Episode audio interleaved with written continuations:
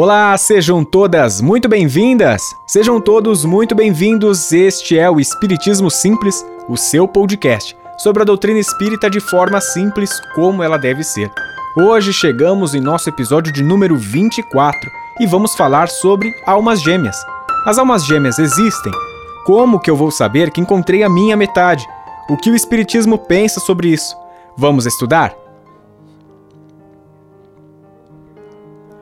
Para começar mais um episódio, agradecimentos especiais à Escola de Música Rádio Café Music e ao estúdio da Rádio Café, onde a gente grava todos os nossos episódios do podcast. Siga eles lá no Instagram, arroba Rádio Café Music e arroba Estúdio Rádio Café. Se você quiser, aproveite e siga a gente também. É só procurar lá no Instagram por arroba Espiritismo Simples. A gente sempre faz enquetes perguntando quais temas vocês gostariam de ouvir aqui no nosso podcast. A gente sempre traz algum sorteio, uma promoção, alguma coisa assim legal e o conteúdo sobre a doutrina espírita. Siga a gente lá, vai ser bacana ter essa conversa com você por lá também. Vamos então agora entrar de fato no tema, no assunto do nosso podcast, que hoje nós vamos falar sobre Carne, alma gêmea, bate coração. Não, não é sobre a música do Fábio Júnior que a gente vai falar hoje, mas sobre almas gêmeas e a sua relação com o espiritismo. Existe alma gêmea? Para simplificar, sem mais delongas, a resposta é clara e objetiva. Não. Para a doutrina dos espíritos, não existe. Mas a gente vai entender nesse podcast quais são as justificativas da doutrina dos espíritos, do espiritismo, sobre esse tema, por que para o espiritismo não existem almas gêmeas. Bem, para começar, quando a gente vai falar de almas gêmeas, a gente sempre tem essa abordagem romantizada, né? A gente tem essa romantização do, de almas gêmeas. É sempre aquela idealização da pessoa perfeita para a nossa vida, seja como parceiro, seja como parceira. Isso é muito comum, a gente encontra esse discurso, né? Romantizado, né? É, tanto em filmes, livros, é, telenovelas, especialmente telenovelas, até com o nome desse. E a alma gêmea, num geral, ela seria como a pessoa perfeita, né? Alguém que seja muito parecido conosco e que seja também ideal para a gente. E aí vem o primeiro alerta. Esse discurso de perfeição da pessoa que seria igual a nós, ele já vem carregado de vaidade. A gente tem que tomar atenção nisso. Por quê?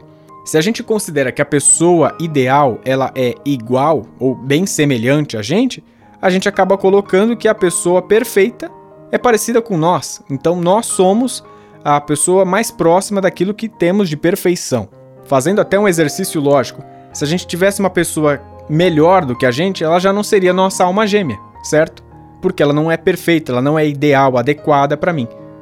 Discretamente, esse discurso da vaidade, ele acaba ficando aí no como pano de fundo nesse discurso de almas gêmeas. Estudando a doutrina dos espíritos, a gente já tem o conhecimento de que cada espírito tem o seu grau de evolução, que é diferente de outro, diferente de outro.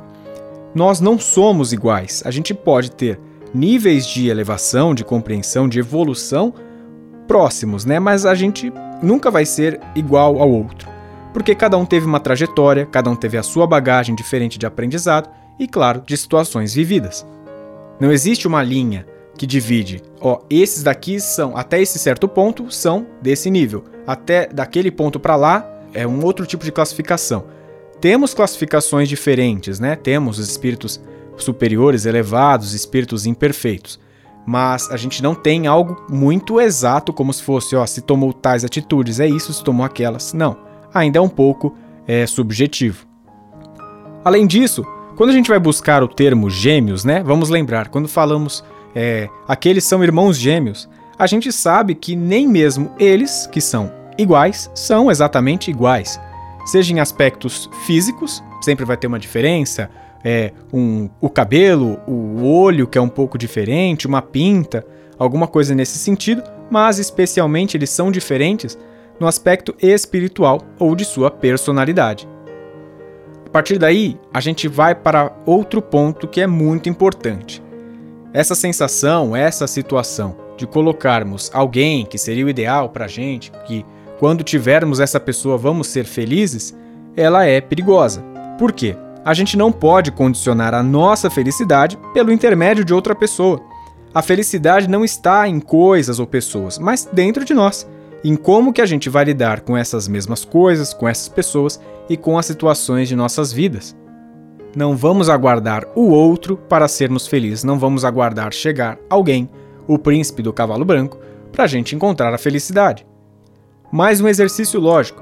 Vivemos num planeta, num mundo de provas e expiações, ou seja, um mundo que a gente ainda tem uma imperfeição, né? A gente está buscando melhorar, mas passamos ainda por essas provas, por essas expiações. Imagine, será que teria alguém perfeito? Essa pessoa ideal estaria aqui? O único ideal, o único perfeito, brilhante, incrível que a gente tem que se apaixonar todos os dias é Jesus Cristo, foi o Mestre Jesus.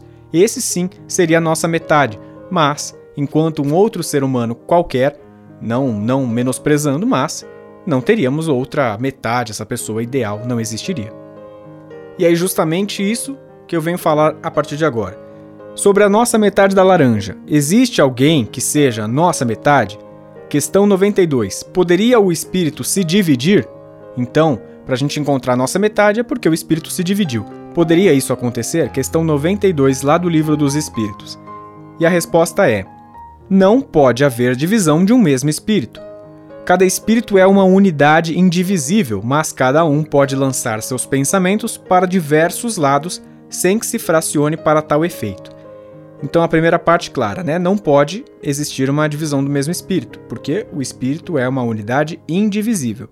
Mas, aí seguindo, é, cada um pode lançar seus pensamentos para diversos lados sem que se fracione para tal efeito, isso a gente consegue perceber em espíritos mais evoluídos também, né? Quando a gente consegue buscar esse pensamento e em posições diferentes é, e que acaba se fracionando, mas jamais um espírito vai se dividir. Agora, para a doutrina dos espíritos, o que pode existir são almas afins. Esse é um termo mais adequado que a gente poderia utilizar no espiritismo que seriam almas afins? Espíritos que têm essa fácil afinidade, né? Como em um contato que a gente tem com uma pessoa que nos agrada logo de cara. Isso acontece muito. A gente às vezes chega num grupo de amigos novos, alguém nos apresenta e a gente simpatiza especificamente com uma pessoa, nos damos bem. Isso seriam almas afins, almas que têm alguma simpatia, que é, têm um contato, uma facilidade de conversa mais harmônica. Pode ser por uma carga energética, pode ser por gostos, isso aí são almas afins. E claro, num exercício lógico, quando a gente se relaciona com espíritos que compactuam da mesma opinião, da mesma ideia, filosofia de vida, alguma coisa nesse sentido, o convívio costuma ficar mais fácil, óbvio. Porque a partir daí a gente já tem menos pontos, é, temos menos arestas que a gente vai acabar tendo que enfrentar. Mas a gente também pode ter muito aprendizado e pode ser muito prazeroso é, termos um convívio com almas, espíritos que pensam e agem de forma diferente da gente. É um trabalho de humildade, é um trabalho de crescimento, de evolução espiritual, mas não é só porque a pessoa pensa diferente daquilo que a gente pensa que não vamos viver em harmonia. E a partir daí sempre chega uma pergunta que é muito comum, né? Existe alguém já predestinado para a minha vida? Então, antes de eu nascer, eu já, já defini, essa pessoa vai ser a pessoa da minha vida. Ela que vai, que eu vou viver, vou casar, vou viver em harmonia com ela pelo resto da minha vida. Já existia essa predestinação? O que a gente consegue encontrar na doutrina dos espíritos é que podemos alinhar pessoas em nossa trajetória. Claro, a gente faz o planejamento reencarnatório, a gente tenta indicar como a nossa família, onde a gente quer morar, com quem que a gente procura, vai buscar conviver. Mas não significa que isso vai de fato acontecer. Por quê? Existem algumas condições, como o próprio livre-arbítrio, a nossa vontade, desejos que vão acontecendo, a gente pode mudar essa trajetória. No final de tudo, como um resumo do podcast, a gente tem que entender que não devemos esperar alguém que nos complete. Não pense em alguém que vai ser a sua metade. Procure sempre alguém que te transborde. Isso vai ser muito mais é, correto e adequado da gente pensar e, claro, mais saudável também. Então, fechando mais um episódio do nosso podcast, quero agradecer a todos que votaram lá no nosso Instagram que queriam esse tema primeiro. A gente fez uma enquete entre aborto e almas gêmeas.